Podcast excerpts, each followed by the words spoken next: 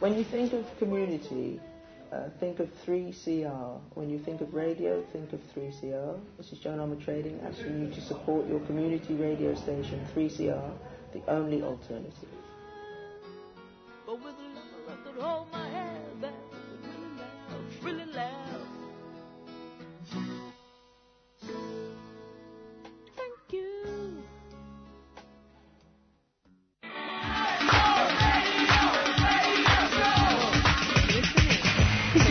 Is 3CR Breakfast. Alternative news, analysis and current affairs. Monday to Friday, 7am until 8.30am. Only double.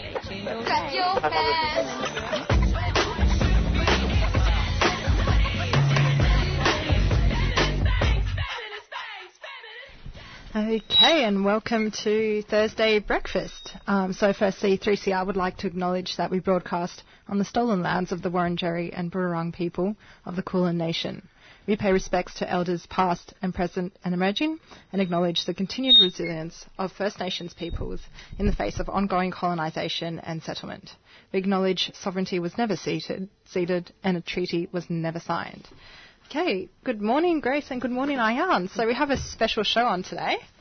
We do, we do, and it's uh, so today's um, as part of International Women's Day. Thursday Breakfast is hosting a special um, show full of amazing guests. Yeah, who we have in the studio right now. Um, so uh, we have Shakira Hussein, who's a academic and writer. Um, and uh, she specialises in gender, multiculturalism, and Islam, Muslim women, gendered violence, and racialised political discourse. So, good morning, Shakira. Good morning, Sherzad. Um, next, we have Adele Murdolo, who is a committed advocate and researcher for immigrant and refugee women's rights. Um, she's also the executive director of the Migrant Women's uh, uh, Health Centre. Uh, next, uh, we have. Uh, good morning, Ad- Adele. Sorry. Good morning. Um, so next we have. Um, up next, we have um, a friend, uh, and uh, we have uh, Hala Ibrahim. I thought I'd shout that out. Um, Hala Ibrahim is an Egyptian Australian Muslim editor with a passion for activism through writing and publishing. She works as an editor for an education public public apologies publishing house on week weekdays and hangs behind the desk at a public library on weekends. She is also the founder and editorial director of Djed Press. Jed. Uh, Djed, Jed. So the D is silent. Uh, kind of. Okay. Yeah. Uh, Djed Press, uh, a publishing project that provides a paid platform for creators of color. Welcome to Thursday Breakfast, Hala. Thanks, Anne. Uh, and then we have a, a, another friend, um, Iris Lee, um, who is a writer, activist, and hospitality worker in Naarm, and she also presents uh, 3CR's Queering in the Air. Good morning. Good morning. All right, so um, we have a pretty packed show, um, and we have six, uh, well, at the minute, four guests, um, but later on we'll have um, uh, Jane Green um, from Vixen Collective. Um, and Jane is currently working on sex worker rights in Australia. And also we'll have Erika Walu, uh, who is part of the Warriors of the Aboriginal Resistance. So that, uh, we're really excited for that as well. Um, so I suppose one of the main themes, so one of the main themes that was set out by um, the International Women's Day or organisation, international organisation, was uh, Press for Progress. Uh, but Celeste Liddle um, on Twitter has been quite um, okay, vocal about um, this sort of hashtag, we could say, or hashtag campaign. Um, and she, she said, quote, um, IWD, so International Women's Day, started as working women's movements by socialist textile workers and Russian revolutionaries, promoted by women activists, appropriated by the UN, and now stolen by corporates. Enough, all right. So I suppose that's how we're going to start um, today. Um, so I suppose we, we, we're going to open this question up to everyone. So people talk about feminism in, in waves, so usually starting at the suffragettes and ending in this sort of post-feminist era. You know, and obviously this is a really problematic way of, of viewing uh, feminism in general. But I suppose um, if we could open it up to, to you, Shakira, um, could you g- give us a brief rundown on what people mean when they talk about history in this way? Goodness. I'm thinking to figures that now get referred to as proto-feminists, people, as in women who were making statements, or not making statements, writing and behaving in ways that, in retrospect, we might call feminist because they were transgressive of the gender roles at the time. And but one thing about a lot of these proto-feminists is that their their ability to transgress their their gender roles was very much dependent on their race and their class, mm. and so, um, and although there were lower class women who were presumably making similar transgressions, but they are much less visible to us in retrospect. Um, yeah. um, yeah. Did you have anything to add to that, Adele? Yeah, I was um, really interested in the, the thing you said about um, feminist activists or about um, women workers who really um, started the movement for International Women's Day. And the thing that strikes me about those women is that they were um, migrant women in the main. Um, and they were working in the factories of New York um, and other factories, of course, around the world. And they struck and they struck for many days and, um, you know, obviously sacrificed everything that workers do when they strike. Um, and I guess one of the really important things for us to remember is that their act- activism, their strike activism, um, resulted in better conditions for other workers um, down the track. So they were active as um, workers and as women on their own behalf, and that has had implications for other workers um, down now. Um, so I think that's something that if we um, can focus on the origins of International Women's Day, they really are about women taking um, matters into their own hands, which you know we all like to do, mm. um, to create change, not only on your own behalf but on behalf of other other women, and you know in the end making a society a better place for, for everyone to live in. Um, so I guess when we're looking at comparing that kind of focus in International Women's Day with that more corporatised um, focus, which really is about you know more women in the boardroom or um, you know, promoting a brand. Um, yeah, I think that we we benefit as women much more when we focus on the activism side of things because. Uh, you know, it's fine. You know, corporates can get in on the act, um, but they're really not creating change. Mm-hmm. Um, and, and, and what about uh, f- feminism? So when we talk about f- feminism as, as, a, as, a, as a concept, and it's you know it's usually based on um, sort of you know this sort of Western view of of it, but we'll, we'll, we'll talk about that later because we have another panel um, mm. on decol decolonization yeah. of, of uh, feminism. But if, if we talk about like so sort of the, the movement starting with like suffragettes and that sort of thing. You know, what, what, what about feminism outside this context? Would anyone like to add to that? Um, you know, I feel like I can't really speak a lot to the history of feminism and to, I mean, to a certain to a certain level, I can, you know, I know some things about first wave, second wave, but mm. these things aren't really taught in school, I guess. Um, and it's really, I found it, I found that without actively, constantly searching and looking thing, looking these things up. It's like I don't I don't know a lot about proto feminists. Like the, I mean, the only thing I can uh, no, actually, yeah. this doesn't even count because it's first wave feminism. But um, you know, people like Susan B. Anthony and Ida Ida B. Wells, um, and you don't even learn about Ida B. Wells that much either. Mm.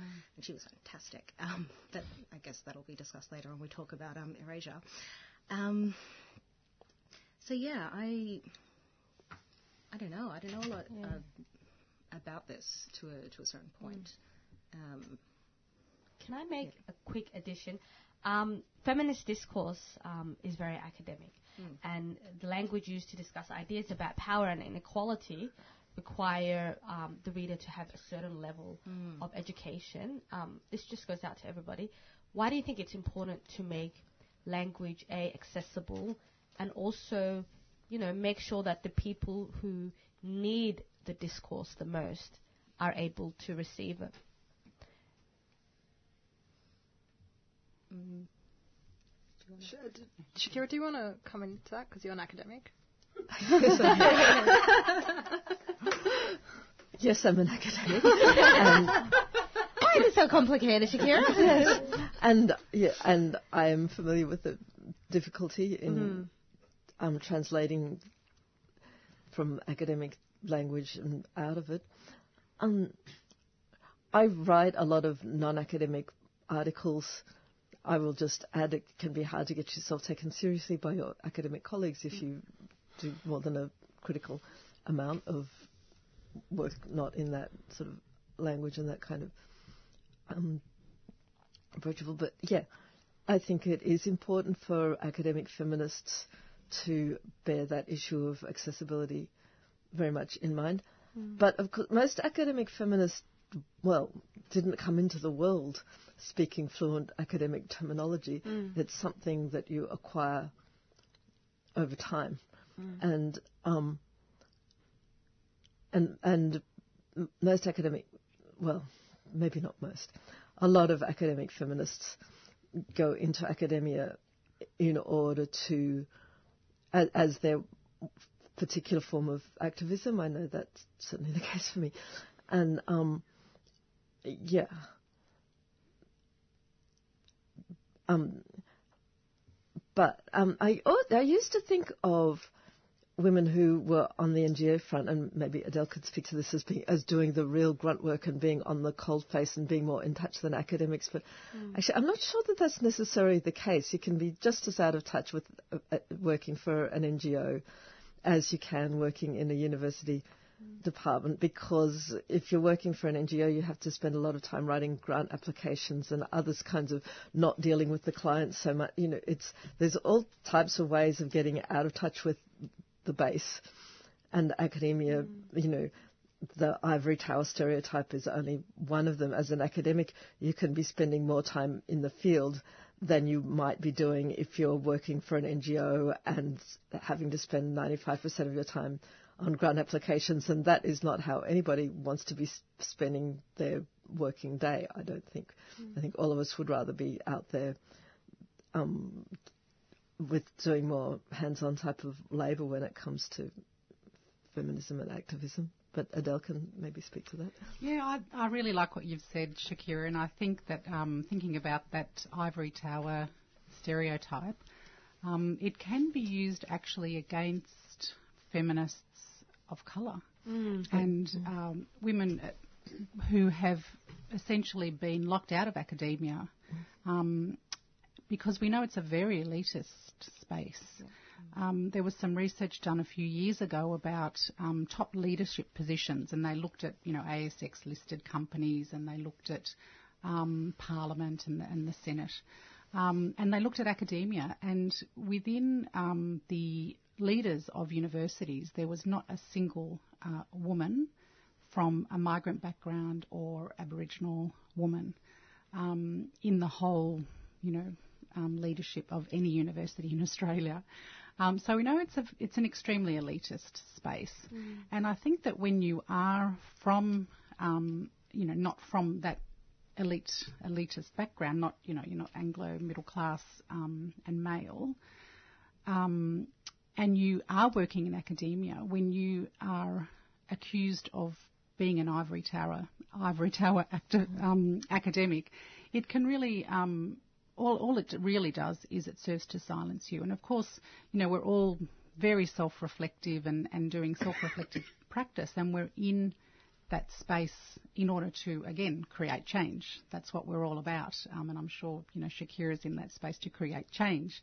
Um, and and so I think that we need to be really conscious. And, and as you said, you know, NGOs can also, people working in NGOs can also lose touch, so called, with um, what's happening on the ground. So I think that we, how we can really avoid um, that that losing touch with what's happening is to make sure we stay really networked with each other, Mm. that academics are linked to NGOs, are linked to what's happening um, in workplaces and what's happening in communities so that we can have a, a conversation with each other about um, the, the issues that are, are really affecting us and keeping our eyes on those who are most affected by the politics that we're doing and making sure that they're at the centre of everything we do.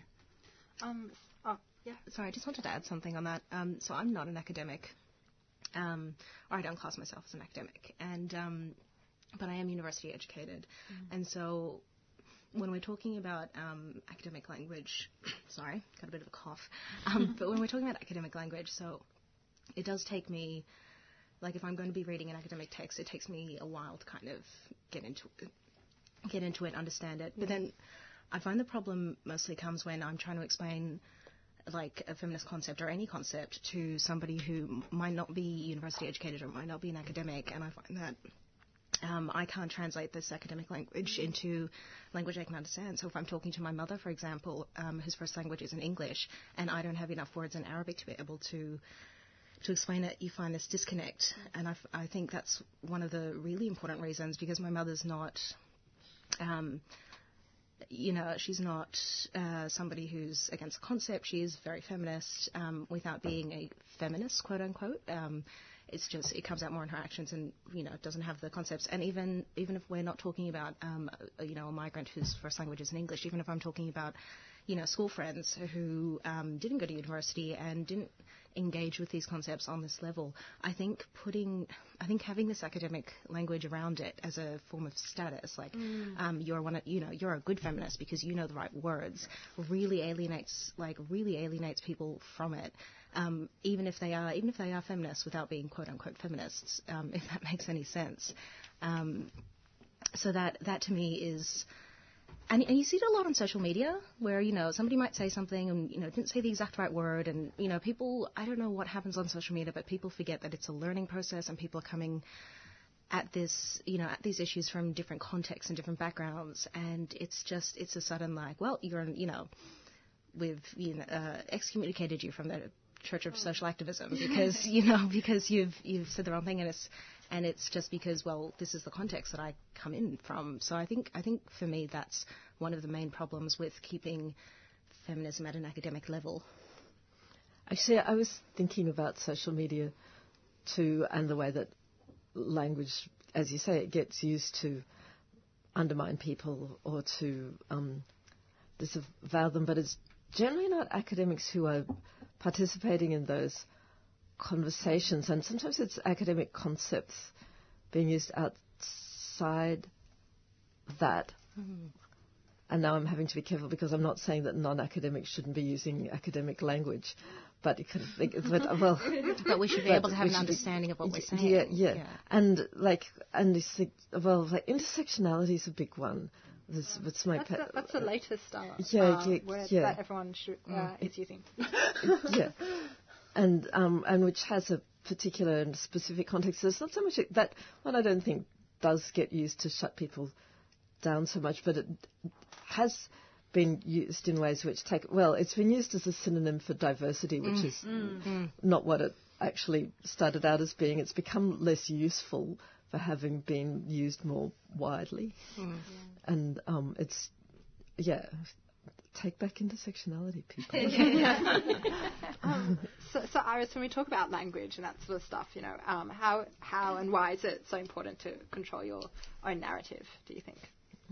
Mm, um, yeah, I think like language is really important in many ways because um, I think um, particularly for lo- like thinking of thinking of sort of trans feminism, we have like this history of medical gatekeepers and medical professionals who like control our lives and you control our use of language. So I guess like coming up with your own language is a pushback against um, describing that describing things in those ways and even like like yeah how things like non-trans people there wasn't like a term for that at some point but that had to be like made and all that sort of stuff um so yeah so language can be an important way of trying to come up with concepts that that that don't appear in a dominant way of viewing gender or race, ability, class, sexuality. even being able to define yourself for yourself. Um, I, I think Janet Mock, the title of her book, Redefining Realness, and the importance of that. Um, wh- what do you guys um, think about defining yourself for you? Because a lot of the times we have no control over our story. And, All, and all the labels that are that are put on onto Yeah. us. yeah, Our bodies are politicized against our will a lot of the time. Um, so, I mean, I, I'm for it. I'm for defining yourself for yourself. Like I, um, I actually like labels to a degree. You know, obviously I don't like. I'm not sitting here like, yeah, box everybody in. But I like having words that, at least to some degree, accurately describe me. Like the first time I heard the term "people of color," I rejoiced, kind of thing. It was like, finally, something that I feel really works for me as a political term, as a you know, description of, uh, I don't know, as something that explains why I look the way I do. I, I don't, I, I don't know how to explain it, but it's Yeah. just. I, I find I find so I've been having a bit of uh, funniness about that term, people of color, um, purely because. So before, well, I lived in Canberra, and all my friends were from culturally and linguistically, you know, whatever, people of color, fine, you know, um, yeah. Um, um, and then all of a sudden, when I moved to Melbourne, I was all like, uh, and we never talked about this sort of this sort of stuff. It wasn't in our vocabulary. We weren't talking about this. Um, but when I moved to Melbourne, all of a sudden I was a I was a person of color, and, and that's how people treated me. And I really find that problematic because also it's a way for people to say, oh, you're you're you're non-white. That's what we mean. Oh, you're not white. You, we're just you're not white. You're, you can go in that basket of non-white. Yeah. And it's all the same when it when it's very diverse. Everyone's experiences who are different course. people. Well, Yeah, I don't I don't disagree with that at all. Um, it's funny. One of my, I can't remember which of my friends said this to me, but it's like.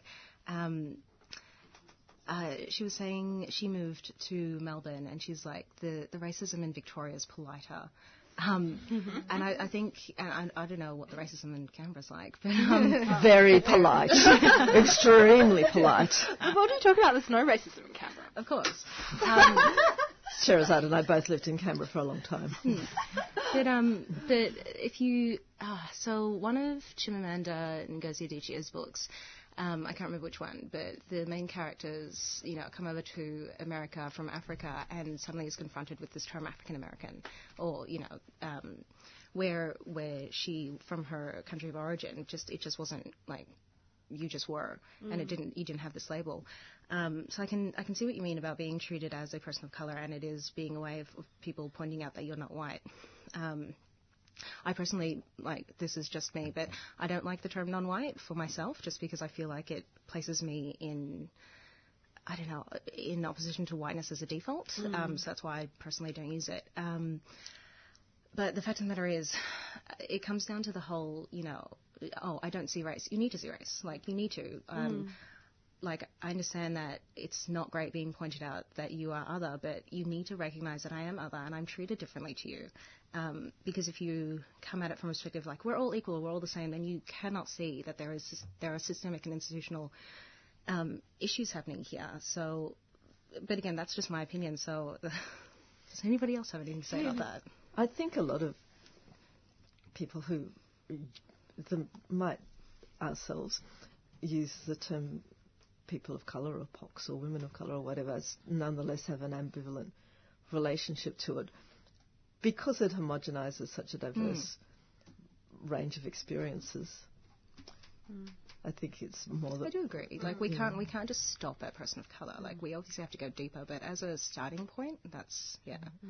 Um, but I like uh, I think um, uh, Eugenia Flynn in um, in the podcast in a Beverley Wang podcast. Um, oh, something about race. I should really know this, but she does discuss the, you know, for Indigenous women, the problematic aspects of the term people of color in that it does erase and it does homogenize, um, and we do need to, yeah, we do need to work out better terminology, or we do need to make sure we're drilling down. But, um, yeah, compared to compared to the terms I had personally before per- person of color, like pe- person of color is an improvement as far as I'm concerned.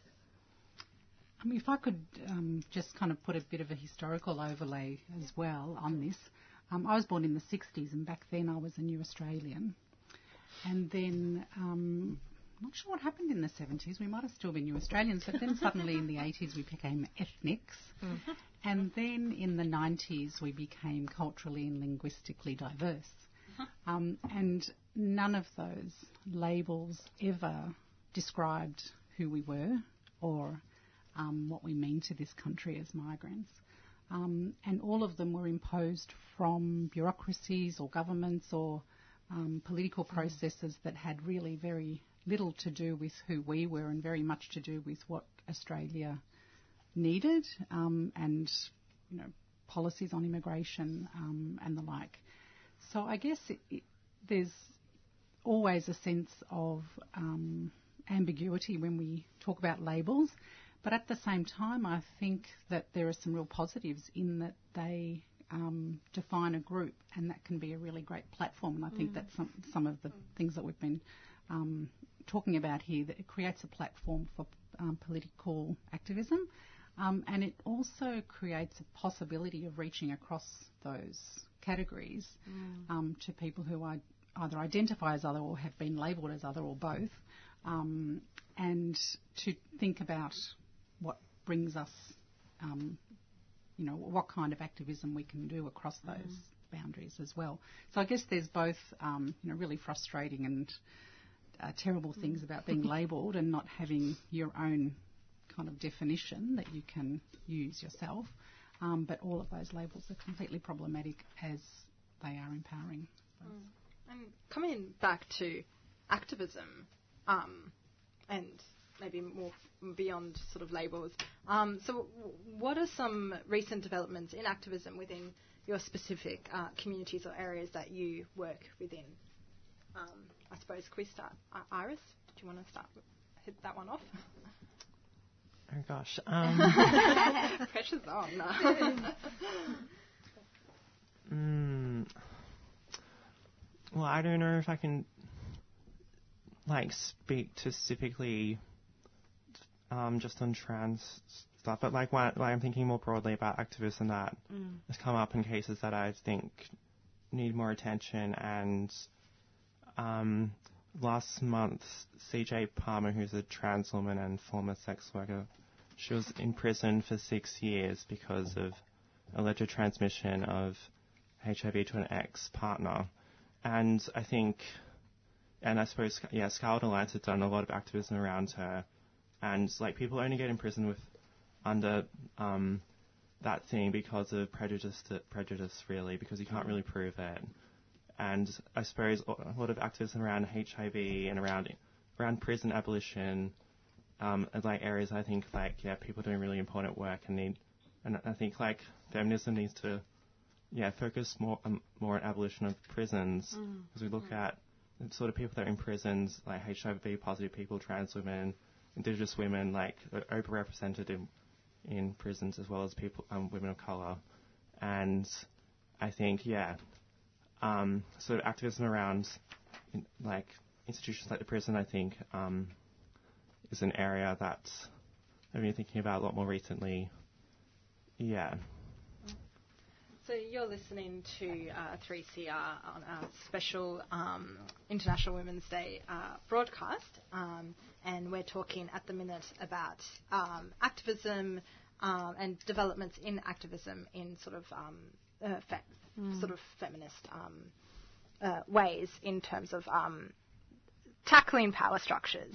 So, um, Hala, uh, what uh, do you know, or what, what are some recent developments in activism that you that you're aware of that you'd like to talk about? My ignorance is really going to show right now. um, yeah, I can't, I can't, off the top of my head, um, think of things. But I mean, in you know the Muslim community, in the Egyptian community, in the wider Middle Eastern and African community, activism is just. I mean, we exist, therefore we are activists, kind of thing. Um, because yeah, there's there's kind of no way around that. Um, but you know, more broadly, like a lot of um, there has been a lot of activism coming out of my community, um, or like overseas, you know, back home, the, the obvious like Arab Spring, but um, even I was watching, I was at the Feminist Film Festival, I think, last year, um, and they had a short film um, that kind of uh, that focused on five women in the Syrian civil um, civil war, the conflict happening there, and the kind of leadership roles they're taking as you know as community organisers and as um, uh, advocates and all of that. So yeah, like it was just it's it's constant. We never actually we never sit back and rest on our laurels or anything. But unfortunately, I cannot think of a single Mm. thing right now. Um, oh, there was um, uh, there was the uh, the protests of Milo, and I can never say his last name because I don't want to bother learning it. Um, uh, there was the protests in um, the Flemington, uh, Flemington, Kensington area, the high rise, where you know the community really rallied. Like they came out in droves, and um, and you know, so it started off with a smaller group, and then you know the people, the locals, the residents who are predominantly African, predominantly um, migrants, uh, you know, Middle Eastern, that kind of thing, came out and stood up and said, "We're this is not okay. Like this is it's not okay to have your hate speech in our community, especially in that community." Like, I can't help but think they chose that place on purpose. Um, Mm. They totally did choose that place on purpose. Right? right across from Yeah. the, the high rises. just to spite them. And then, and then, God, uh, the police reaction in that, like the videos that came out of that. I was actually at a protest um, earlier, uh, not that one, like uh, I think a week or two before that. Um, uh, there was the refugee, um, you know, bring them home. The when they started kicking people off Manus. I, and you know the police presence was shocking. Like I had never seen anything like that, and I go to protests pretty reg- well, fairly regularly, and the police presence was unlike anything I'd ever seen. It was almost military-like, um, and then and then it got even worse there. Um, you know there was videos of pepper spray. They like came into the flats. They really invaded spaces, and they yeah. So there's I mean there's a lot of activism happening around around that. Mm. Um, and you know, talking about so I was at the um, Kensington thingy with that Milo idiot. Um, sorry, can I say that? Oh, I said that. I'm okay with this. yeah. Um, There's until- much ruder terms for him. than that. yeah. yes, which I wish I could say on air, but I won't. Um, so uh, right until until the end, and I can't help just by looking at, at what what happened. Um, I can't help but think, you know, it was the police's testing ground for their tactics. They were testing out tactics because it was just so unnecessary. They were they were pushing and shoving people that were doing absolutely nothing. So Mm. and pepper spraying people that were just hanging out outside the flats Yeah. doing doing nothing. So Well, that's they what were I being can't black, so- Yeah. And they live in that area. It's it's their backyard. So when they're telling them to go home, it's like I'm outside of my building. Mm. Yeah. Where, oh, Where you you want me to inside? go? yeah. So. Um, so, um, Adele, I suppose, um, you know, within the sector that you work in, what are some sort of stuff that you've been seeing in terms of, um, really, uh, in terms of feminist activism? Um, well, I'm really lucky to belong to a sector that um, has been very active around not only women's health, but the big um, issue, I guess, for, for women um, in, in Australia is violence against women. And this is something that obviously we, as feminists, we've been active about for many, many years. But we've been lucky in Victoria in that we've had the Royal Commission um, to into family violence, and that has really institutionalised, I suppose, some of that um, the activism. So uh, it- it's been amazing to see what you can achieve when you get governments on board in relation to violence against women. Um, but it's also fantastic to be part of a sector in women's health and also the, um, the, the women's refuges and, and other family violence services that has been able to um, create some amazing advances. Um, so ultimately, I guess you know we all want to eliminate violence against women, um, and there's been a strong movement towards thinking about prevention and how you can achieve um, a world without violence against women. Of course, that's a very long-term aim. Um, and at the same time, we're also looking at how we can make sure that women who are experiencing violence have got um, all the support that they need to um, get out of it at an early point and um, rebuild their lives. Um, and Shakira, did you want to add anything to that? Yes, I was going to say uh, handling that in particular communities, and Muslim community being one, and having spoken with Aboriginal women about this, I know that there are some issues there. When it's when violence against women, which is, as we know, or we, as we should know, prevalent across all ethnicities and races, um, gets represented as being particular to a specific community, mm. and their men are more violent than our men, it becomes then very difficult for women within those communities to speak out against that, and you're more inclined to keep your mouth shut, and you will be told in quite explicit terms, "Oh, yes, okay, that's that's dreadful, but don't say it where anybody from outside might hear, because you know they'll use it as ammunition against all of us." And so this racialization of of the violence against women issue is something that is very. It's, I was about to say complex. It really isn't all that complex. It's used in this highly opportunistic way. It's mm. pretty straightforward, but knowing how to handle it, finding ways to speak about it, and um, to maintain that no, we're not going to solve racism before we start tackling this um, that's not going to work, we, you know, because we can't afford to wait for that long, is difficult but necessary labour. And um, yeah, and it is getting, I think, I'm not sure that it's getting easier, but it's getting less isolating to do that mm. in Muslim communities than it has been. There's more platforms to speak from, but at the same time, you still you know that when you do that, your voice is going to be appropriated by people who you would cross the street to avoid. And that just comes with the territory, really.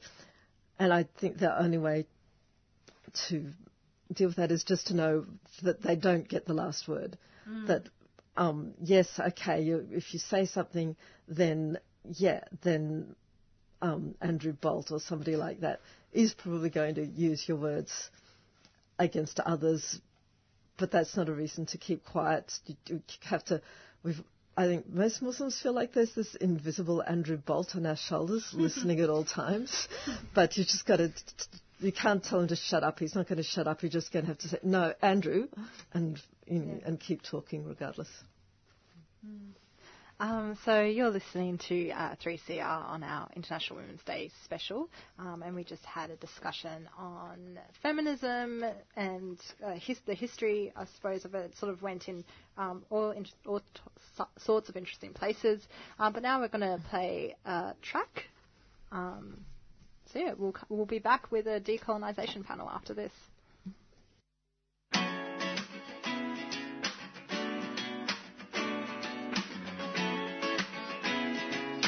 I'm Chai Sultana, and you are listening to 3CR. Please subscribe. Do yourselves a massive favour. Thank you very much.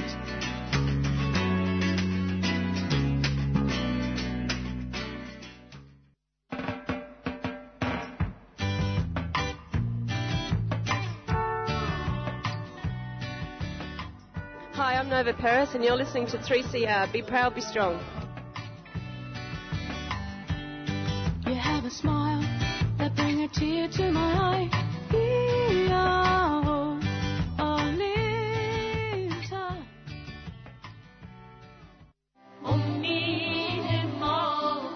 Hello, I am Mahsa Vahdat.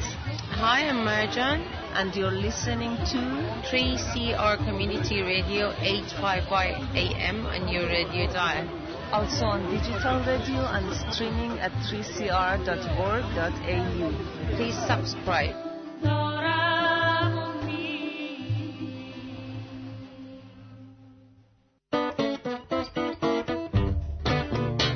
I'm Jane Clifton, author, musician, actor, marriage celebrant, author of The Address Book. I've always been fond of 3CR, and not just because they played the song by my band Stiletto, Woman in Trouble, 50,000 times. I was grateful for that, but that was a few years ago. Here I am again after all these years, and so is 3CR. Still supporting musicians and writers and people with ideas to share. Keep going, 3CR.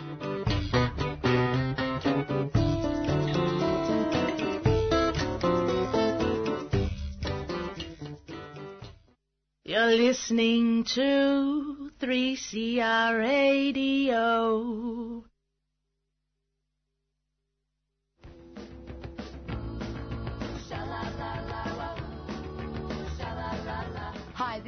From the Spazzys, and you're listening to 3CR. We need your help to support community radio and your local music scene.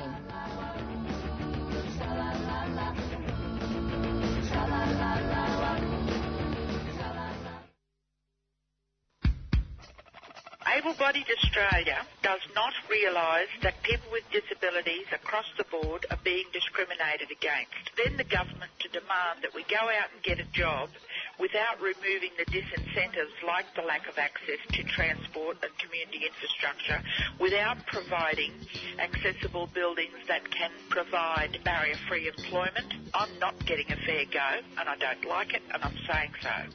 You're listening to 3CR, 855 on the AM dial.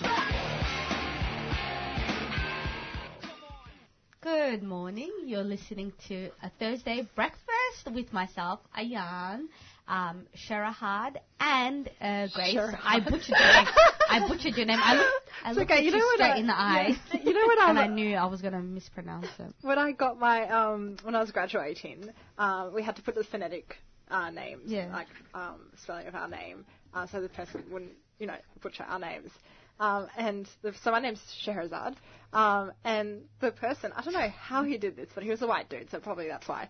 Um, he was like, she, he, za, ray, de. and, and he, oh yeah, sorry, he used that as my second name and used my, my second name as my first name because it was easier because it's Sarah. Sarah is my first name. So anyway, just, Shade and all just, that. Uh, yeah. Yes. anyway, so you're listening to uh, 3CR, 3CR Breakfast Special for International Women's Day, um, and it's part of a whole day of um, awesome uh, stuff with female identifying uh, presenters and programs. Um, can you have a female identifying program? Or I don't know, that's a weird thing to say. and so we, we just had a track. Grace, what was that track that we just listened to? Um, so the last one was the Dixie Chicks, and it was Goodbye Earl, which I personally think is one of the best songs ever invented or made or whatever. And before that, we heard from Jesus and His Judgmental Father, which is a queer pop punk band from Leeds, who are all really amazing as well. They are pretty cool, aren't they? Um, so we've got a, a special panel on this morning. Um, so we've got four people in the studio. Um, so we've got uh, Shakira Hussein, who's an academic, academic and writer.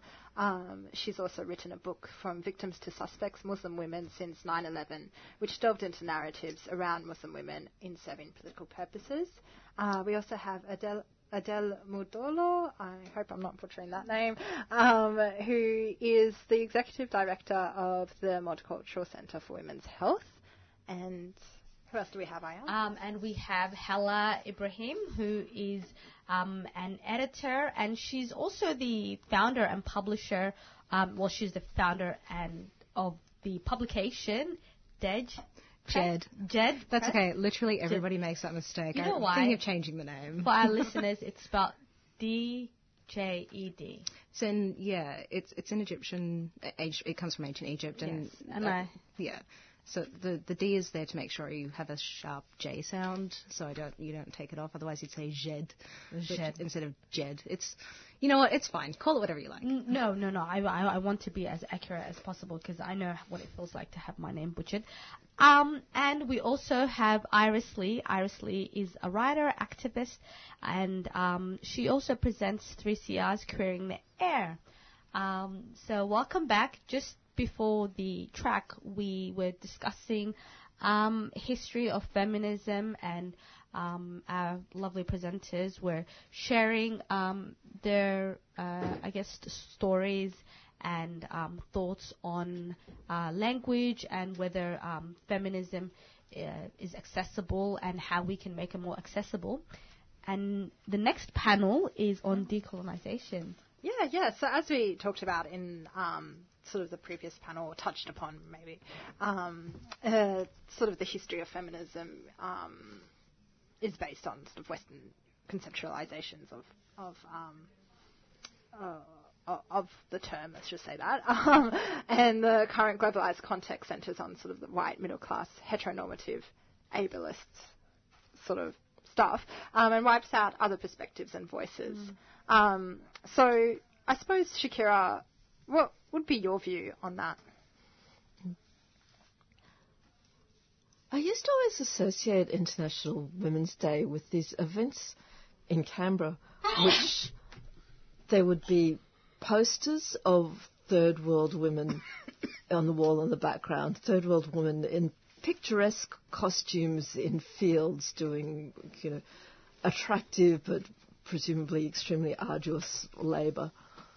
And then all these basically white public servants and a few, I think diplomats' wives more often than diplomats, adding a bit of colour to this otherwise very, you know, white bread occasion, but the, you know, basically the posters and the men. And I, I actually didn't have a term for the, uh, well, or the term that I just used in my head was not my kind of feminism, and in, and I would always turn up because they would have the resources often to have bought a really international, uh, interesting speaker from overseas. So I would want to hear this gripping international speaker, and then you would think, and and I, but then you, I'd be getting increasingly angry with the audience each year, a little more angry. I remember on one occasion there was this um, Afghan at the time. No, I think she was already not an MP. She had been an MP, but quite a left-wing feminist MP, um, Malala Joya, and I. It was during the Howard years, and I went to ask her a question about you know mandatory detention, and I just got interrupted by the local. Um, UN Women's Committee, I think, was hosting it, was saying, "Oh, Malala, um, she, Malala, Malala is here to talk about Afghanistan, not to talk about Australian immigration policy." And I thought, and again, I just thought, this is not my kind of feminism. And I didn't actually bother to try and break it. For all I was doing a PhD, I didn't really bother to try and break it down any further than that because it's, it wasn't that type of feminism was it, it, was very powerful, of course, because of its association with government and um, and with policy making. But it was possible to be a feminist and be largely unaware of, or not so much, aware, and to largely ignore its existence. But it's become, for one thing, it's become more visible, and then in association with that, this kind of corporate feminism too has has become more visible yet. And so I think it's much less possible now to just get on with your own type of feminism with your own little crew and and just let the other one be simmering away in the background and you know or or above. Mm. But Adele would maybe have more. Uh, yeah, um, well, the thing that's come to mind for me is the um, some of the reading that I was doing um, for some research that I was doing about the history of feminism in Australia. And I was reading all these. I mean, there isn't a lot of history written about feminism in Australia, but what was written was all um, pretty consistent and it had a particular timeline.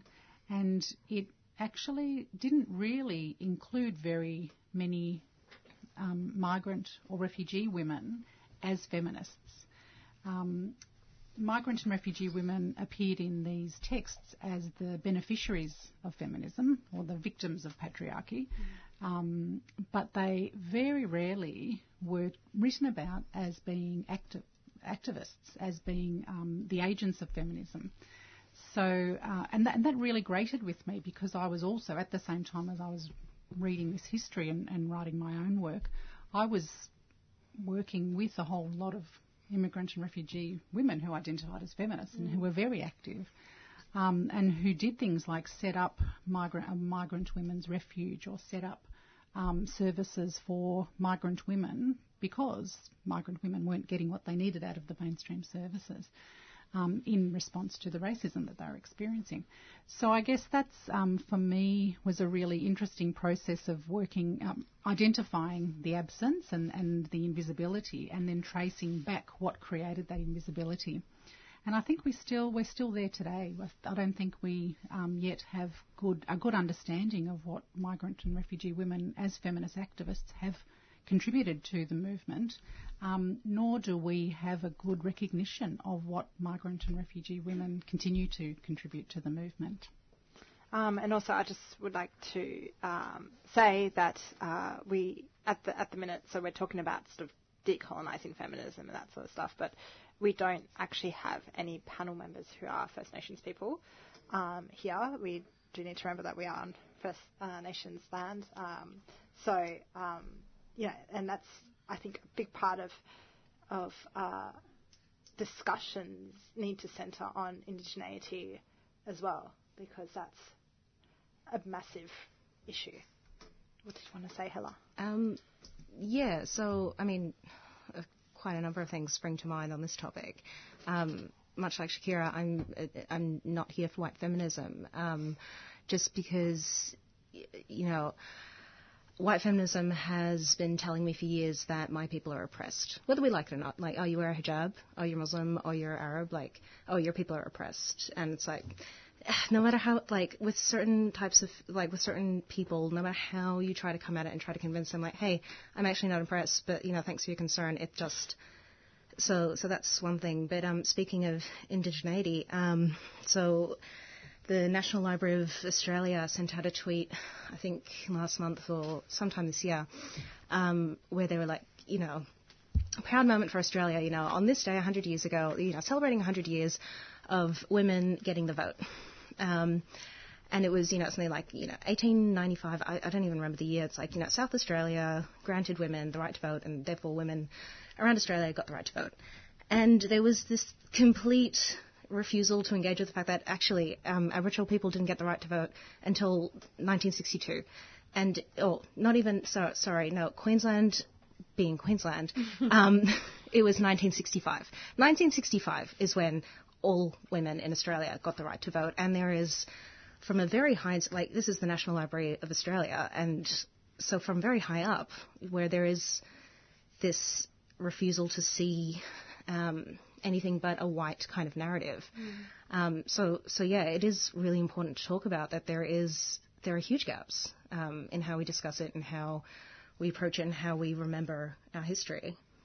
Um, Well, white feminism, too, in discussing reproductive rights, always talks about it in terms of presumptively white women having access to safe birth control for the purpose of recreational sex without discussing that the pill was ba- basic that Puerto Rican women basically were used and again in the Dallas is more adult and, and, than mine as as guinea pigs and died you know, I, I don't know the numbers, but died prematurely from being given it at higher doses. And it was, and it was not developed in order to liberate white women from unwanted pregnancy. It was liberated in order to make sure that the that the wrong kind of women, which was lower class and black and immigrant women were not going to be outbreeding the white guys. Mm.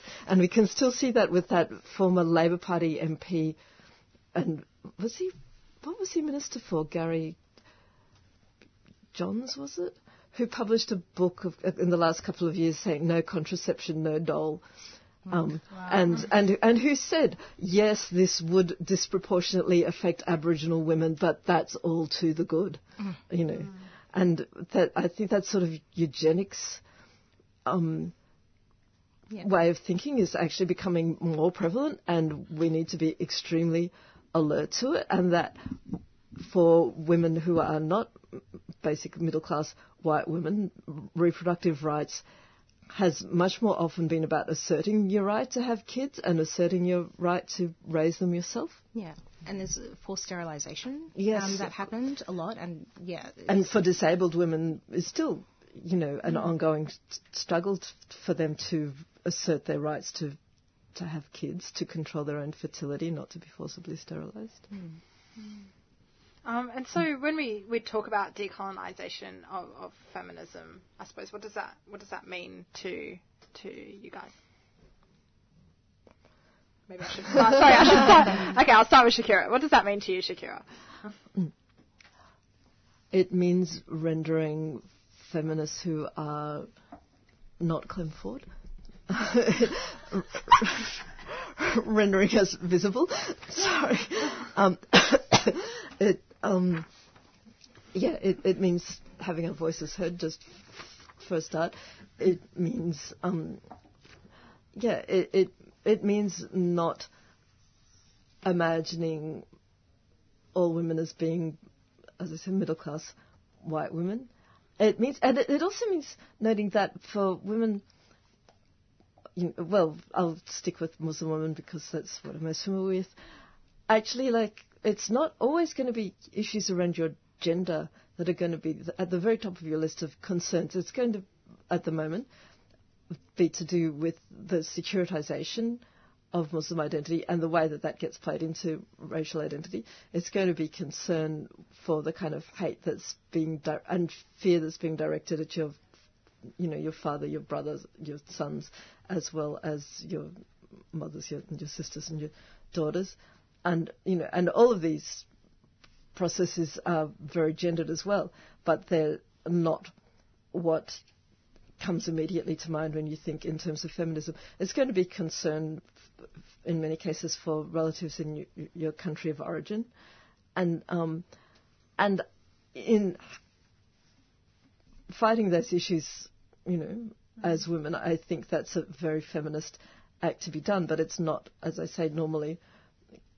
brought under the label of feminism, and I think decolonizing feminism is recognizing the multifaceted ways in which women are acting. And could I just talk about what I think has gone, you know, really somehow slipped under the radar and not been highlighted, which is, is this allegedly female-friendly policy that was introduced by Malcolm Turnbull when he just first became prime minister, um, which is this immigra- this refugee, um, this immigration policy, which um, the, the special refugee intake from Syria and Iraq, which, if you recall, was hap- unfolding in sort of the final weeks of the Abbott prime ministership and the first weeks of the Turnbull prime ministership. And Turnbull announced that and Abbott had been resistant to uh, increasing the refugee intake mm. in recognition of that crisis. And Turnbull said, yes, he would, absolutely, but on the basis it was going to be only for women and families and no unaccompanied men. And, like, Mm. I can't see that as a feminist act. Mm. You know, and and it was with this very explicit. Oh, because if we, we we are not allowing in any more Muslim men, and then they they line about oh it's not ra- oh and and from religious minorities, like and and then said oh and me, meaning like because of course there were Christian refugees. Mm. Oh, but it's not racially discriminatory because we're also allowing some Muslim minorities. Yeah. That is, that doesn't make it. How is that make it not Right. religiously discriminatory? The, and the UN um, says that the largest number of refugees from that area are, mm. do not belong to a mm. religious minority, and not, you know. And the fact that Islam's become racialized as well. Ye- yes. So I, that's not discussed. Everyone's like, I can't be um, racist to Islam because mm. Islam doesn't have a race, and you're like, yeah, but the way Islam has has become co- constructed as like a the religion of brown and black people, and because of that, Yeah, I mean, I like Judaism is a religion, that is- ex- except it's not, and we know that it's Yeah. not in Mm. in that. Context. And Iris, um, I mean, it's a religion as well as a race. Yeah. um, what's what are your ideas about um, decolonization of feminism? Or even just decentering. Decentering. Yeah, yeah. Um, yeah, I guess it, it goes down to like your position, and as a white non-indigenous person, it involves uh, educating people in a similar position about me and having a lot of discussions about decolonization, and following the lead of organisations like the Warriors of the Aboriginal Resistance, who are like doing like the most important activist work on these stolen lands, and yeah, all the stuff around that, like the manifesto on F Australia and that sort of stuff. All that, that sort of like broader gender stuff needs to be centered in feminism, and yeah, settler colonialism needs to be centered as like like the ways in which yeah I'm complicit in that structure Mm. and thinking about that. Um, and in terms of things coming up, there's the Stolen Wealth Games coming up n- next month in on Bundjalung Country, the Gold Coast, and there's a and Robbie Thorpe's got an info session on Saturday afternoon, and there's also a fundraiser on Friday night at Rubik's Warehouse Mm. Um, at 6 or 7 p.m. Are you going? Because I will be there. Yeah. Oh, I'll be there too. Yeah. Oh, okay. yes. Party come Saturday. And Hala? Um, I mean, I you know I agree with well with what everybody said so far. Um, so you know, seconding all of that. Um, I guess I'd also kind of want to make the point that I don't necessarily think it's just about um, racial issues. Um, so I think I think a lot of other things come to play. I don't think. I mean, not that I'm dictating how you can be a feminist or anything, but I think feminists who are ableist or transphobic or queerphobic or whatever phobic, um, Mm. I also I don't buy into that feminism either. Um, so I think I think part of it is, you know, recognizing, um, yeah, just kind of what we were saying earlier about intersectionality now just becoming um, a soundbite and whatever, but like actually actively working towards intersectionality in a real way as opposed to here's a nice slogan for your t-shirt. Um, so yeah, so just yeah. Or here's a pussy hat for. Oh, good lord. Yeah. Oh, Becky feminism. Mm. yeah, you know what I mean. So it's I think I think it's really important to kind of take a step back and recognize. I mean, it is obviously race racial issues are a huge part of it, but there are so many other intersections to come at it, Mm. and you know. If your feminism doesn't encompass all women of all abilities, of all races and whatever, like then what good is it? Yeah. And when you think about like issues like the cashless welfare card now that's being trialed, which is pretty much a card um, where 80% of the money the government dictates how that money will be sent. So if you're on um, I think Newstart allowance. If you're on some type of benefit, you're given this card, and the government basically allocates how much you can spend and where you can spend it.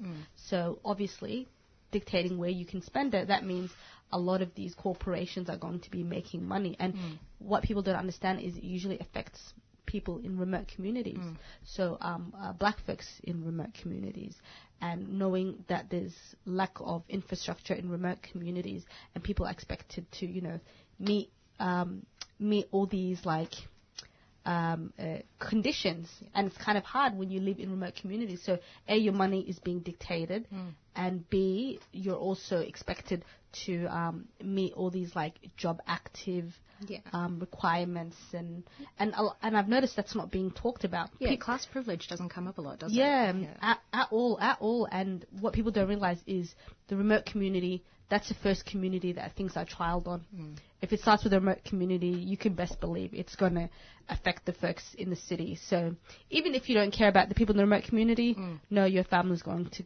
be next. Well, usually they the government's favourite testing ground is Indigenous. Uh, it's, it's remote communities. Um, Yeah. that's where they test. Yeah, but making that explicit that Yeah. that's Indigenous communities Yeah. where they're testing all yeah. of that. Yeah, it's a, yeah, it's part of um, broader, um, the you know ongoing colonisation and the wiping out of of indigeneity. Um, I suppose when we talk about intersectionality and inclusive feminism, uh, what do you think that would look like in the Australian context? I suppose Adele, would you like to speak on this first? Yes, I'd love to. Um, Kimberlé Crenshaw, who was an African American, or she still is, African American lawyer, and who um, first started talking about intersectionality um, as we think about it today. Um, although it was spoken about actually quite a bit earlier by the Combahee River Collective um, Mm. in the US. But um, Kimberlé Crenshaw has said that unless feminism can also be anti-racist, so proactively anti-racist, and I guess that goes for every other um, issue that we've talked about. It needs to combat not only um, racism but all of the other systems and structures that impact on women. Um, then it's really not doing its job. It's not actually um, benefiting all women. So I guess that for me, a feminism in Australia that can actually do its job um, has to be intersectional and it has to be able to um, incorporate all of the, the issues that impact on women. Look at the, all the policies that like um, the welfare card, like um, migration policy, like you know the, the temporary visas which impact badly on um, women, like marriage Mm. equality as an issue, um, and homophobia. I think that unless it can also incorporate all of those issues into its feminism, it's really not um, doing what we need it to do. Could I add a rider to the stuff about accessible language? How about accessible space? It's, I have multiple sclerosis on top of everything else, and yeah, it is. It, I'm, you know, I, I ought not to be taken aback, but I am nonetheless taken aback by how many feminist events still take place in in venues that are not physically accessible, in, Mm. unless you're, you know, able to handle stairs and mean, sometimes quite a few stairs. And yeah, and I realise that feminist organisations have budgets, and you know it can be more expensive, and you you, you know, and and if your mates giving you a better deal on you know and all of those topics, but it still needs to be a priority to be holding them in accessible spaces. I think a lot of women kind of discover in a minor way or get a premonition of what this might be like when they've got a baby in a pram and they can't get the pram up the stairs. But you know, if you think it's hard to get the pram and a, and a baby up the stairs, try getting yourself up the stairs. You know, and and you know, and on a long term basis. And I am not. It's I am not as limited as many. I use a, a elbow crutch. I don't use a wheelchair, but you know, it's still a regular issue that I will turn up for something and find that I need, you know, and or that I need physical help from somebody else to get up the stairs, and so I'm calculating who else might be there, who I feel comfortable Mm. about, you know, um, having my arm around them, as you know, um, and yeah, I. I don't know. I think I'm just destined to always be the most bad-tempered person at any event. which is fine. We can, we can, and, w- can which is it. legitimate as well. Uh, like it doesn't come out of nowhere. It's, it comes out of your right to exist. And Yes, and yes. So, um, intersectionality, Hala. Sorry, you're just about to drink some water. like I said earlier, I have a cough, so I'm trying really hard to just kind of swallow it. Yeah, yeah, no problem. Um, I suppose Iris, intersectionality in Australia. Um, you know, how, how, what would it look like to have sort of inclusive or intersectional feminism? Um, yeah, I think it would be like massively different. Like, I suppose like mainstream fes- feminism, mainstream liberal feminism. I suppose is a good example of what not to do. um, so it wouldn't look like that. But, um, I think that's the best comment I've heard. That's so good. You want to tweet that? Yeah, yeah. Tweet us, please get on that. Feminism, you're doing it wrong, Australia. But we're seeing, particularly with like a lot of the black women in warriors of resistance and internationally with activist organisations like Sisters Uncut and the Black Lives Matter movement that's across the globe. We're seeing that's like the I think that's like the way forward for like feminist social movements. I think, and that's the sort of thing it's becoming looking like. I guess. Yeah. I don't know which writer said this, but there's a saying: um, "Black women are the mule of the world." So if if you can um, empower a black woman and you can change the position, then that benefits everybody in the community. Mhm, yeah. So why wouldn't you be invested in, s- you know, supporting them? It, it just makes no sense. Um, so can we? Because there's a popular um, the gender pay gap. I've noticed um, the, the issues surrounding the gender um, pay gap. There's usually a voice that's not prioritized. Uh, um, well, a few voices, and that's usually um, folks who aren't in the corporate world, who you know are um, doing menial work for um, minimum money, I guess. And why do you think it's important to prioritize those voices in in discussions about yeah gender pay gap? Okay. Um, s- I mean, this isn't necessarily specific to the gender pay gap, but I have huge issues, and if you know me, you know I rant about this constantly. Mm. But unpaid work and underpaid work and internships are just, they Mm. are toxic and they are everywhere. And I do think it disproportionately affects women and women of colour specifically more than it affects our male counterparts. So that's that's one thing. Um, and in terms of in terms of the pay gap, um, as it applies to people who aren't working um, at a corporate level, I mean. Again, I'm not an academic, so I don't know the language around it, but it just, in my head, it's kind of like, you know, you need your menial labours. I don't even like the word menial, just on a side note, but um, you need the people who are working in factories, and you need the people who are working, you know, who are making your coffee and are cleaning your floors. And looking Y- after your would children and your elderly parents, care workers. yeah, care workers, hugely important. Um, the world would stop. Like, I, I'm sure the world would stop if, you know, corporations like, you know, you, your CEOs stopped working. But I really, like, you know, it's, it's, I think it's. I wish they would. Can't they go on strike, please? Why would they? They get paid.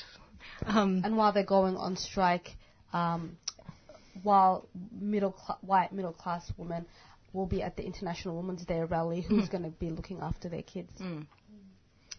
But yeah, so yeah, so I, I think it's hugely important to kind of lift us up from the bottom up, so everybody gets raised up along with us, as opposed to just skimming, like you know, touching on the top levels of society or whatever. Um, yeah. Can I say um, the the work that we do at Multicultural Centre for Women's Health is um, we go and visit migrant women workers in their workplaces. So it started off back in the 70s, very much focused on factories, and we'd go to um, talk to migrant women in their lunch breaks about um, contraception and other issues. Um, and these days, there are still lots of migrant women working in factories, so we still go and visit food factories. Um, but it is very much aged care is another industry where 95% migrant women who are providing the direct care to um, Australian elderly people, um, as well as hotel cleaners, support staff, and that kind of thing. And the huge issues for um, women in those industries are really the um, casualisation and the, the precarious nature of that work. So, whereas you know 25 years ago you used to be able to get a full-time job in those industries, now it's very much contract and um, and casual. So you really don't know from one day to the next how much money you're going to be bringing in. Um, you're also very vulnerable when it comes to occupational health and safety or sexual harassment. So you're much less likely to report sexual harassment if you know that when you report it, you are likely not to have a job the next day because you're casual and you just won't be asked back in. So I think, uh, and these are issues that, you know, of course, sexual harassment affects all women from all classes and all um, forms of work but it really does um, impact quite differently on women in those um, in the casual and, and, precarious jobs. So I think that, um, that that's really what we need to be centering in our feminism, thinking about um, how we can improve working conditions, how we can address some of those issues for people in, in intern, unpaid internships, young people um, also who are very much in casualised jobs, migrant workers on um, temporary visas and that kind of thing, international students as well. Um, and also, I suppose um, uh, part of just coming off the back of the sort of sexual harassment, um, of sexual harassment in general, um, the I don't know like so much about this campaign, but there was this campaign, Me Too, um, uh, which I, you know, I tried to stay as much away from it as mm. possible, um, purely because I suppose you know a bit more about it, Ayan. So Me Too, it was actually started by African American women. um, and it was hijacked by Alyssa Milano. Yeah, that's it. I, I was going to say the girl from Charmed. Yeah. she's, she's actually been my favorite in Charmed. Oh, no. I know, I know, I know. Um, yes, yeah, so it started with um, Tarana Burke in, I think, 2006, and she created this hashtag as a way for young black and Latino women who've experienced um, sexual violence. So for them to go on this hashtag and find resources for themselves on how to deal with um, uh, basically where to get support and so on. And only recently did it receive traction, and everyone. I mean, yes. Um, uh, what's her name? Milo? Milano. Milano. Milano. I'm, I'm so bad at names. Milo is that other. I know, right? I mean, they are kin. Um, so, uh, yeah. So now everyone's sort of forgotten about it, and yes, it, it people are um, learning more about Tarana Burke and so on. Um, but what do you think about, um, uh, sorry, um, about the Me Too hashtag and just hashtags in general and how they can sometimes be um, taken over or diluted by like mainstream ideas? Um, just going to talk This about is just everybody, sorry, Okay. I'm Um, no, I think. I mean, Me Too for me was. Pretty, yeah, it was. I know it wasn't created by a white woman, but for me, it was very much a white woman kind of feminist thing. Um, just because I've like, and again, this is like I am just to homogenize everybody in this statement, but I, it was just keyboard activism, which can, which you know, can be useful sometimes. But I don't. I think a lot of the discussions like depth and nuance. And to be honest, my social media accounts were flooded with it for weeks, and that was traumatizing. Um, be- I didn't want to participate in that hashtag, um, and there was this. It's this whole kind of. I don't know if this is necessarily a white thing, but this whole white thing about um, coming out about your trauma. Um, and it's like, actually, I don't want to share that with the world, or I don't want to, like, this is not how I deal with things in my community, or this is not how I personally want to deal with it, or whatever. But I had to sit there and just, like, constantly, and, like, didn't find out that there was a way to mute that until much later. But, like, just constant, like, you know, this. Re-traumatization. Re-traumatization. And I just, I think, and I think that's pretty symptomatic of how whiteness deals with a lot of things where they don't consider the effects of what they're doing uh, and it like there's just like oh no no like let's do this great thing and you know let's have this hashtag and let's um, all celebrate it and whatever and it's kind of like you don't think beyond your own nose sometimes, and you don't think about consequences. Um, so that was kind of my problem with the Me Too hashtag. But again, I do like that it originated not from a white woman, so I'm not gonna. And I, I do, I do know that for a lot of women it was great, and it did get a conversation going. And I actually had a great conversation with my little brother about it because he was like, you know, being uh, very typical, like, you know, young teen about it, and like, well, why didn't they like, you know, why'd they wait 20 years, and like, why the blah, why is it, why is it coming up now? And I'm like, okay, what a great learning. I mean, I didn't take. Uh, when he first said it, I was like, you're an idiot, and I stormed out of the house, and then came back half an hour later and like apologized and said. I love you. You're not an idiot. I'm really glad you asked, and now we're going to sit and have a conversation about it. Um, so, th- so it was good in, in some sense. Uh, it, it did some good did come out of it, but I mean, and that's a that's a hashtag that went really huge. What about small hashtags that don't get as much attention and like IWD? yeah, hashtag take back IWD. Um, why hasn't that gotten like that kind of because it makes really good points. Like it's like you know International Women's Day. Like cupcakes don't cupcakes are not going to solve the pay gap. Um, but yeah, um, so yeah, I, I don't know. I guess I have mixed feelings about Me Too personally. I'm going to be unpopular and say a good thing about me too. So, yeah, I completely agree with everything that's been said so far. Um, there was something that I really liked about it, which was that um, it, there's a lot of stigma and taboo around talking about sexual assault, and specifically about women talking about their own experiences. And I think, from my experience, sexual assault and sexual harassment and verbal abuse, um, sexualised verbal abuse, is pervasive. And probably every single person in this room has experienced it. Probably every single listener has experienced it if they're um, a woman. And so I guess there's that thing about putting it out there to say that you're not the only one. It's about a shared experience, and even though those experiences are all different, and, and I get the the re-traumatizing, um, you know, it, it can be really traumatic to, to read about some of the um, the things that have happened to women. Um, but on the, I suppose on the positive side for me, it's really important to get it out there and acknowledge how pervasive it is. And, um, you know, when we talk about one in three experiencing domestic violence, it's actually much more than that experiencing some form of um, sexual abuse or harassment. And talking about it, I guess, puts it out there. Um, we really need to be talking about it more and happen, happening to a broader range of women. Um, but yeah, I kind of had had an ambivalence around it, but also really thought it was um, a positive thing in many ways. I found it quite isolating, actually, and I know not the only one. I, and some women and a few men, men who, not coincidentally, weren't heterosexual, but I know just went off social media altogether for when Me Too was at its height because you couldn't.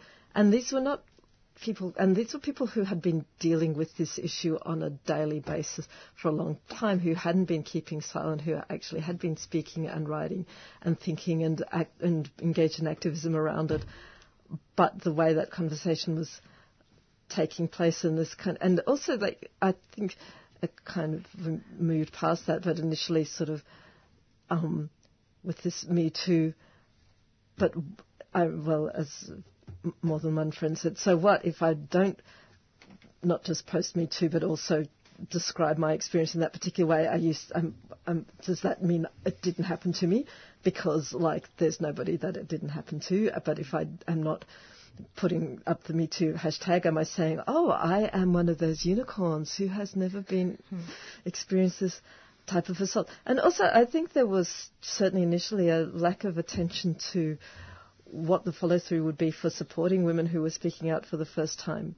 Mm. You know, and I, well, there was an article in the Age yesterday saying that the w- waiting time for appointments with various support services has just blown out completely. But, you know, which okay, it's good that these women are feeling that they can come forward, but it would have been useful to have, you know, um, yes, t- yes, to have been ready with the safety net when they took that jump. Mm. You know, I, yeah, as I said, I and others either went off social media altogether when it was at its height or cut back significantly. So you're listening to 3CR uh, Thursday Breakfast. We have a special on uh, International Women's Day, and it's all about taking back International Women's Day. Um, and so we're just talking about decentering and decolonising certain feminisms. Um, so we're going to take a break now uh, listen to some music, uh, feminist music, uh, which will be cool. Uh, and, and then uh, come back with our last panel, which will be about all about representation. Um, and so, but unfortunately, Adele Murdolo can't join us in our last panel, but it's been so awesome having you on. Thank you so much. It's been a real pleasure, and um, all the best for the, the next half hour. Thank you.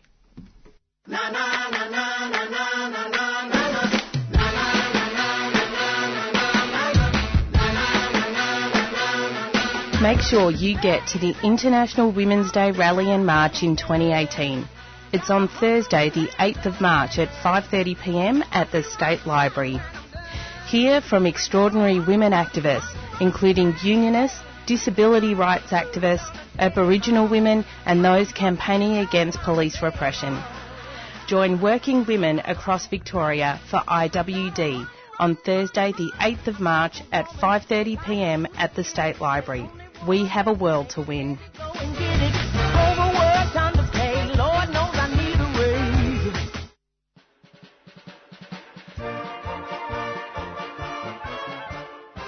Camp Anarchy is on again from March the 10th to the 12th, bringing anarchists, their families, and those interested in anarchist ideas together in a relaxing bush setting to share ideas, skills, food, music, and laughter.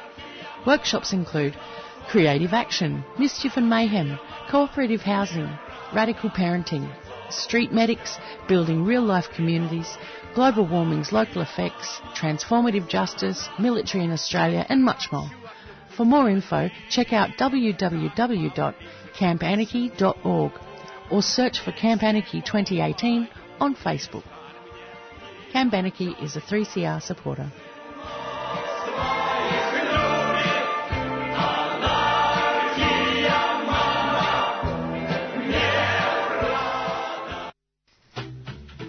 Tune in to completada bailable. Wednesdays, 6:30 p.m.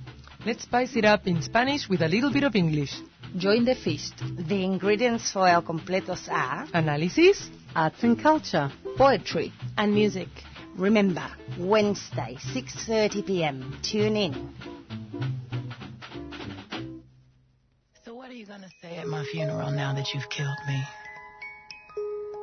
Here lies the body of the love of my life, whose heart I broke without a gun to my head.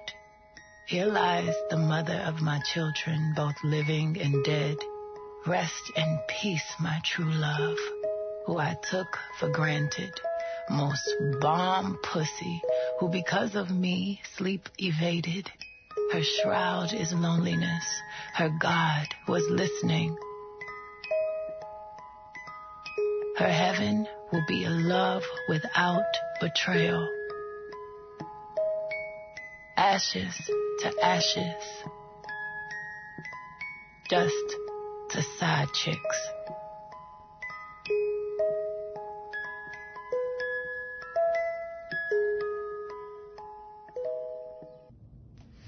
Okay, and that was that was uh, Beyonce with "Sorry." Um, Please have some respect. Call it Queen Bee. Queen B. Can I say Queen Beyonce? Yes. Okay, Yes. Queen Beyonce. um, and um, that song um, really encapsulated the sort of Becky feminism, Mm. um, which Shakira does love talking about. Um, but anyway, um, so you're listening to 3CR Breakfast Special on the International Women's Day. It's all about um, taking back um, International Women's Day from what it originally started, which was a workers' movement. Um, so now we've got our, so we've our themes. well, That was our broader theme for the day. Um, we've had so far um, a panel on sort of history and current feminisms, um, sort of decolonising and decentering certain feminisms, and now um, we're going to hopefully talk about uh, representation and what that means and the problemati- problematization of it and uh, stuff like tokenism and that sort of thing. So now we're joined um, on the phone by Jane Green. Um, Jane is currently working on sex worker rights with Vix- with the Vixen Collective. Um, which is um, Victoria's peer-only sex worker organisation. Uh, she is a uh, sex worker, sex worker activist, performance artist with a career spanning over a decade. Um, good morning, Jane. Hey, how are you doing? Uh, Not too bad. Thank you for joining us. Um, No also, problem at all. also on the panel we have uh, Shakira Hussein, who's an academic and writer. Uh, we have Iris Lee, who's a writer activist, and also presents 3CR's Queering in the Air. And we have Hala Ibrahim, who is an Egyptian Australian Muslim editor with a passion for activism through writing. Um, so I suppose we could kick off this next section with um, uh, just s- straight to it. Um, is represent representation necessarily problematic? Um, and I suppose, um, cool, uh, J- Jane, what did you think of that? Oh, it's massively problematic for sex workers, um, primarily because we're so often excluded um, from conversations about our own lives and work. Um, and not just excluded, but our voices are supplanted by other people talking about us um, rather than to us or engaging us in those spaces. And particularly, um, uh, people may be familiar with the term SWERF, so sex worker exclusionary radical feminists. Um, we get people that are actually opposing our rights, like SWERFs, um, and arguing against sex workers' human rights. But also not just SWERFs. We get um, religious organisations that oppose sex workers' rights um, and oppose the existence of sex work on moral grounds um, that speak over us um, and argue against our rights. Uh, and they have a great deal of traction and power in society. Mm, um, and so, um, Iris, so I've just heard you talking about uh, s- uh, s- uh, SWERF uh, there, Jane. I suppose I just want to um, uh, put the ball into Iris's court. In um, so you've uh, written about twerf a lot. TERFs, so TERFs, like sorry. trans exclusionary radical feminists. Yeah. Um, could you, um, I suppose, uh, tell us a bit about that? Well, I suppose they're a group of feminists that are um, quite dangerous because they don't believe. I suppose a lot of their energy is particularly focused on trans women and, and uh, like a, a harmful and violent view of womanhood that restricts womanhood to cis women. So, um, yeah, as, and they have a lot of they're in a lot of positions of power, really, and in academia, really, there's like more TERFs than there are like trans feminists. Um, and I suppose we have like people like Germaine Greer who, whose like Love Archives and other archives are bought for two million dollars by the University of Melbourne. At the same time as there's not really much like trans feminist stuff at the University of Melbourne, but Mm. like a prominent feminist like Germaine Greer, um, they spend two million dollars on on her archives. So we have like a lot of TERFs in positions of power. We have a lot of like. I think that also changes the nature of debate. It means like we're like trans women and trans feminine people and gender non-conforming people are like constantly fighting for like like us being like like our gender, and that changes like the frame of debate. It means like, and that that means we can't have bigger discussions about gender, and it just restricts the conversation. We can't get to like like like all this feminist discussion if it's all about like the fact that like we are women or whoever we say we are the other genders as well.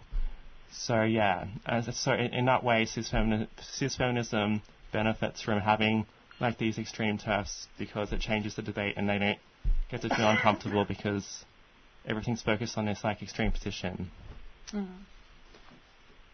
Yeah, can, it, sorry, it's Jane again. Yep. Like, they're often two sides of the same coin, too. The people that are sex worker exclusionary radical feminists are often trans exclusionary Mm. radical feminists as well. Um, so people like Sheila Jeffreys, for example, who used to have tenure at Melbourne University, um, had very extreme views on both. Um, so it's very common that, that people that are um, that are against um, sex worker community are against um, trans community. And Um, Sheila Jeffreys so- wasn't keen on Muslim women in the headscarves either. Yeah. And um, our next question, because you're, I'm assuming all of you are invited to um, similar panels like the one today. Um, when you're on a panel such as this one, what are the pressures that people place on you to represent a particular community, and how do you deal with that? So I haven't actually. I actually don't do many panels. Um, this is this is a like really cool, unusual occurrence for me. Wait till Yeah, we'll see. Um, where I find it actually is less in panels and more in the workplace. Um, and it's it's funny. Um, I, I mean, I don't know if we're just talking about representation or if we're also talking about tokenism um, with this question, but um, uh, it's so. I mean, in the publish, you know, publishing is a pretty wide industry, right? Um, so there isn't a lot of representation happening. Um, there are pushes for it. There are hashtags around it. We need diverse books. You know, hashtag own voices. I'm a, you know, big proponent of we need diverse editors and all of that. Um, so, so we do have a problem of not enough representation happening. Um, and I Or representation of a particular type, because there's a huge appetite, appetite for books by Muslim women, but books by Muslim women about how oppressed we yes, are. yes, yes, yes. that's Harem horror uh, narratives. um, trauma porn, basically. Yeah. Um, and that's and so I think there's a lot to be said on exactly that topic. Where when we are given space for like as writers, um, not that I am a writer often, um, but as writers, we're given space to for certain things. And there's been a lot of research done into it. There's the um, the Jalek Prize, um, which found that um, you know of the books submitted in 2017.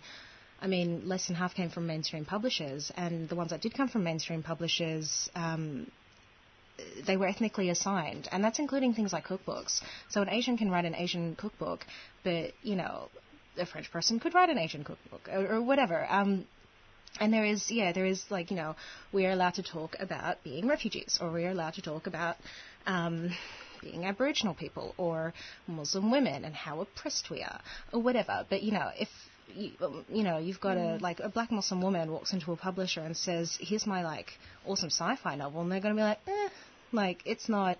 So you know how representation happens and how it's being done is, yeah, needs a lot of work um, in my industry. Um, on the other hand, sorry, um, not sure if Jane wanted to speak there, but Yeah, sorry, I, I was going to just going to jump in and say it, it's, it's absolutely the same for sex workers. There are spaces where it's easier to get traction um, and there's spaces where it's almost impossible, and also there's the investment of energy to get into certain spaces. So, for example, there's been government inquiry processes where we've been specifically excluded, and I mean um, peer organisations like Vixen. In 2015, there was a stakeholder inquiry into a review of the sex work regulations in Victoria, and Vixen, which is the peer organisation for sex workers in Victoria, wasn't included as a stakeholder. Um, now, that's just completely inappropriate. Um, the there have been um, reviews and inquiries in other states that I'm aware of where peer organisations were excluded, but religious organisations were included as stakeholders. Um, and often sex workers have to invest a massive amount of time and energy just to get a seat at the table, mm. um, particularly when you're dealing with government um, or mainstream media. And so there's this massive like effort you have to put in just to get there. Um, whereas you're, if you're dealing with often um, community-based um, radio or media or LGBTIQ media, um, then it's a friendlier space and the investment of time to get in those spaces is less. Mm. Um, but often the most important spaces where you need to have your voices heard, you have to put in that massive amount of time and that's a problem. And I think the responsibility of providing that space um, should be with the people in power. Um, because if it's not, if the onus is always on marginalised communities to invest that time to get themselves a seat at the table, um, then it's perpetuating the inequality. Mm.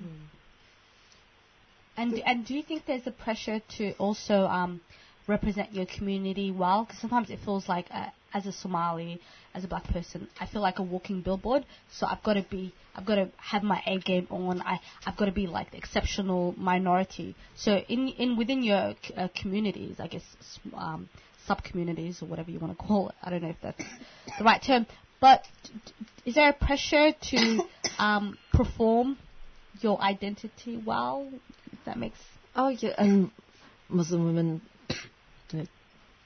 talk about this a lot amongst ourselves, and always, and also always having to be the voice of reason, mm. like for all sides, mm. and can't show too much emotion. Yeah, yeah, yeah, yeah, yeah, and, and to be the reassurance, and to be this kind of national therapist, sort of, okay, everybody, calm down, you know, now don't be scared, you know, on all sides, it's going to be all right, you know, there's. Uh, you know, we're not about to blow you up, white people, and okay, and uh, white people are probably not about to kill us today, although looking a bit of a worry, and Pauline Hanson, hmm, you know, so like, yeah, always to be this, yeah, always to be calm, mm. always to be reassuring, never, never to never to look scared of yourself because. Um, yeah, because then everybody will lose their shit. And you know, but but to look a little bit scared, but just a, an appropriate level. You know, not not to look like you're so frightened you're not at the steering wheel. Mm. Yeah, I wake up every morning um, and check the news, like with my fingers crossed, praying nothing's happened overnight. That's going to be like every time, like you know. Or if it is, it's just Barnaby Joyce's sex life again. Oh yeah. yeah. um, but you know, anytime anything happens, like here around the world, like you know, there's been a bombing, there's been uh, shooting. There's been a car hijacking. Like my, and like you listen out for whether it's a Muslim yeah, name or not like when I they make honestly an arrest. sit there, mm-hmm. and, you know, like in the in the space between them reporting it and them identifying the suspect, just sit there and hoping it's not going to be somebody with a vaguely ethnic name. So mm-hmm. it's not mm. going to be one of those days where I have to sit there and listen to people talk about like oh, all those Muslims, and it's like, and it doesn't matter how many times you say, like, this person does not represent, it, you know, all mm. however many millions of us there are. But mm. so yeah, there is. I think there's huge pressures mm. to to act right and to be very careful about what you say and how you act. And and I think you like um, at the Invasion Day rally um, with Tarneen, um, that whole thing where it's like, um, you know. She was angry, justifiably, yeah. and said and said some things. And goodness, like, yeah, like I agree with her statements, and they like and it's like context or no context, where it's like, but the minute you kind of cross a boundary of polite behaviour, um, you will you'll cop it. Like, and it's hmm. and it's like, oh, suddenly all Aboriginal people want Australia to burn to the ground. Literally, they're trying to hmm. murder us all and blah. And it's like, I mean, hmm. I mean, you know. And, and well, way coming Yassmin Abdel-Magied, who was basically had performed the model migrant role to perfection, excelling at school, setting up an NGO at 16, and and Architect. yeah, and and with a smile on, like pretty Mm. well 24/7, and for transgressing in Yeah, let's within what you would have thought that, and, and was, and it's really, I think, quite explicitly the way that um, that she was treated as meant as a warning to us all. My hate mail features defaced photographs of her. You know, so uh, and what is that telling me? Like that, yeah, that that that hating on one very prominent Muslim woman is to let us know that you all need to know your place. Mm. Well, it sort of comes to this whole thing of like the battle of morality over women's bodies, or you know, uh, over bodies in in, in general, uh, in order to sort of maintain power structures. So uh, I suppose what I'm what I'm thinking about when so just back uh, uh, off the back of what happened in Tarneen in to Tarneen in the media coverage, um, and what happened to Yassmin, um, and also just the broader thing of like so often when we talk about um, Muslim women uh, in, in in general, um, we talk about you know oppression and all these sort of things that that, that, that come with that. Um, they're oppressed, um, and uh, Western women are, are liberated, um, uh, have found sexual liberation, whereas um, uh, Muslim women haven't. But um, that Although in historically itself, it was Muslim Yeah, women was who were meant to yeah. be licentious and so European before, women who before, yeah, so before uh, the sort of um, discovery of, fem- of of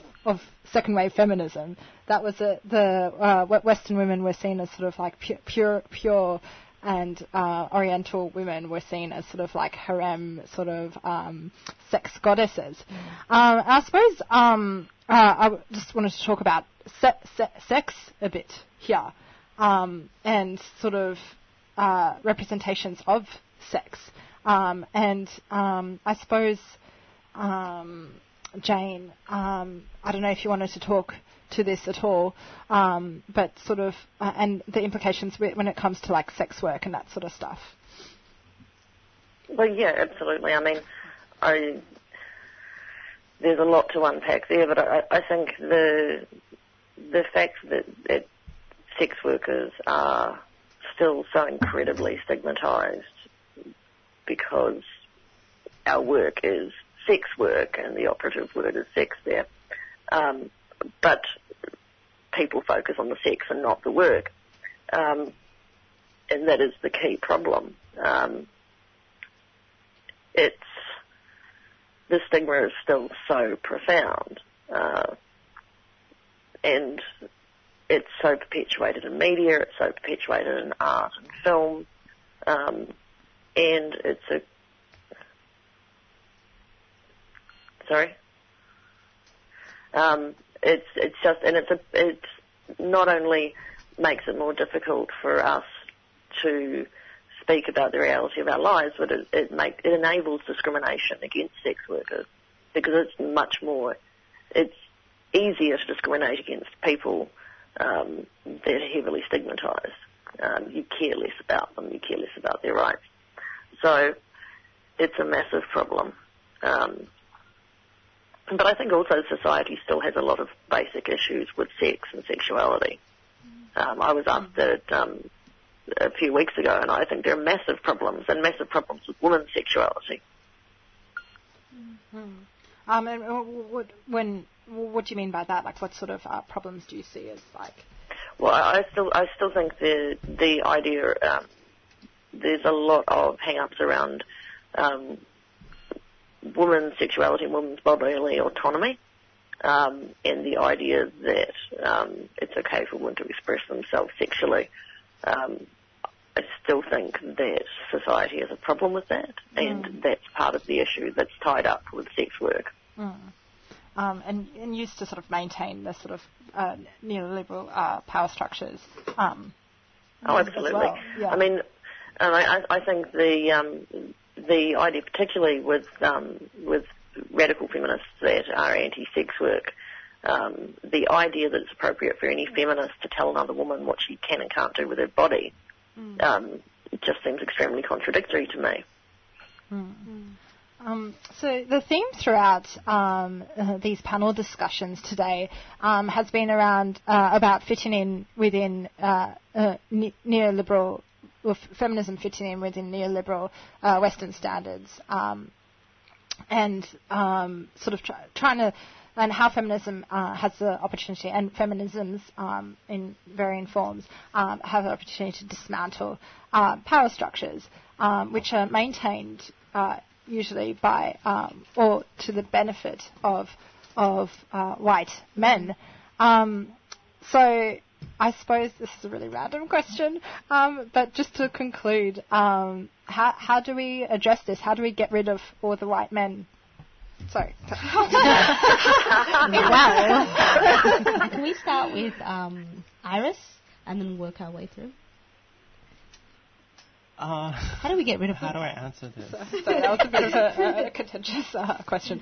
Um, to answer Or what would you like. like? What would you like to see um, in the coming Mm, future? Well, I, I guess I, I think like representation has its limitations. In like there should be more representation of voices that aren't heard and people shouldn't be spoken over. But we also like see particularly with trans visibility that can be a trap in terms of we see in like the US that trans women of color are murdered at uh, and sex workers who are trans are murdered at like really high rates, and that's come with high visibility. So visibility isn't necessarily a good thing.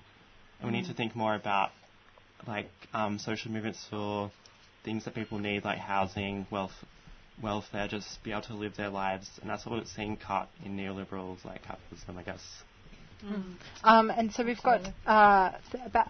Uh, I think that's all we have time for uh, today.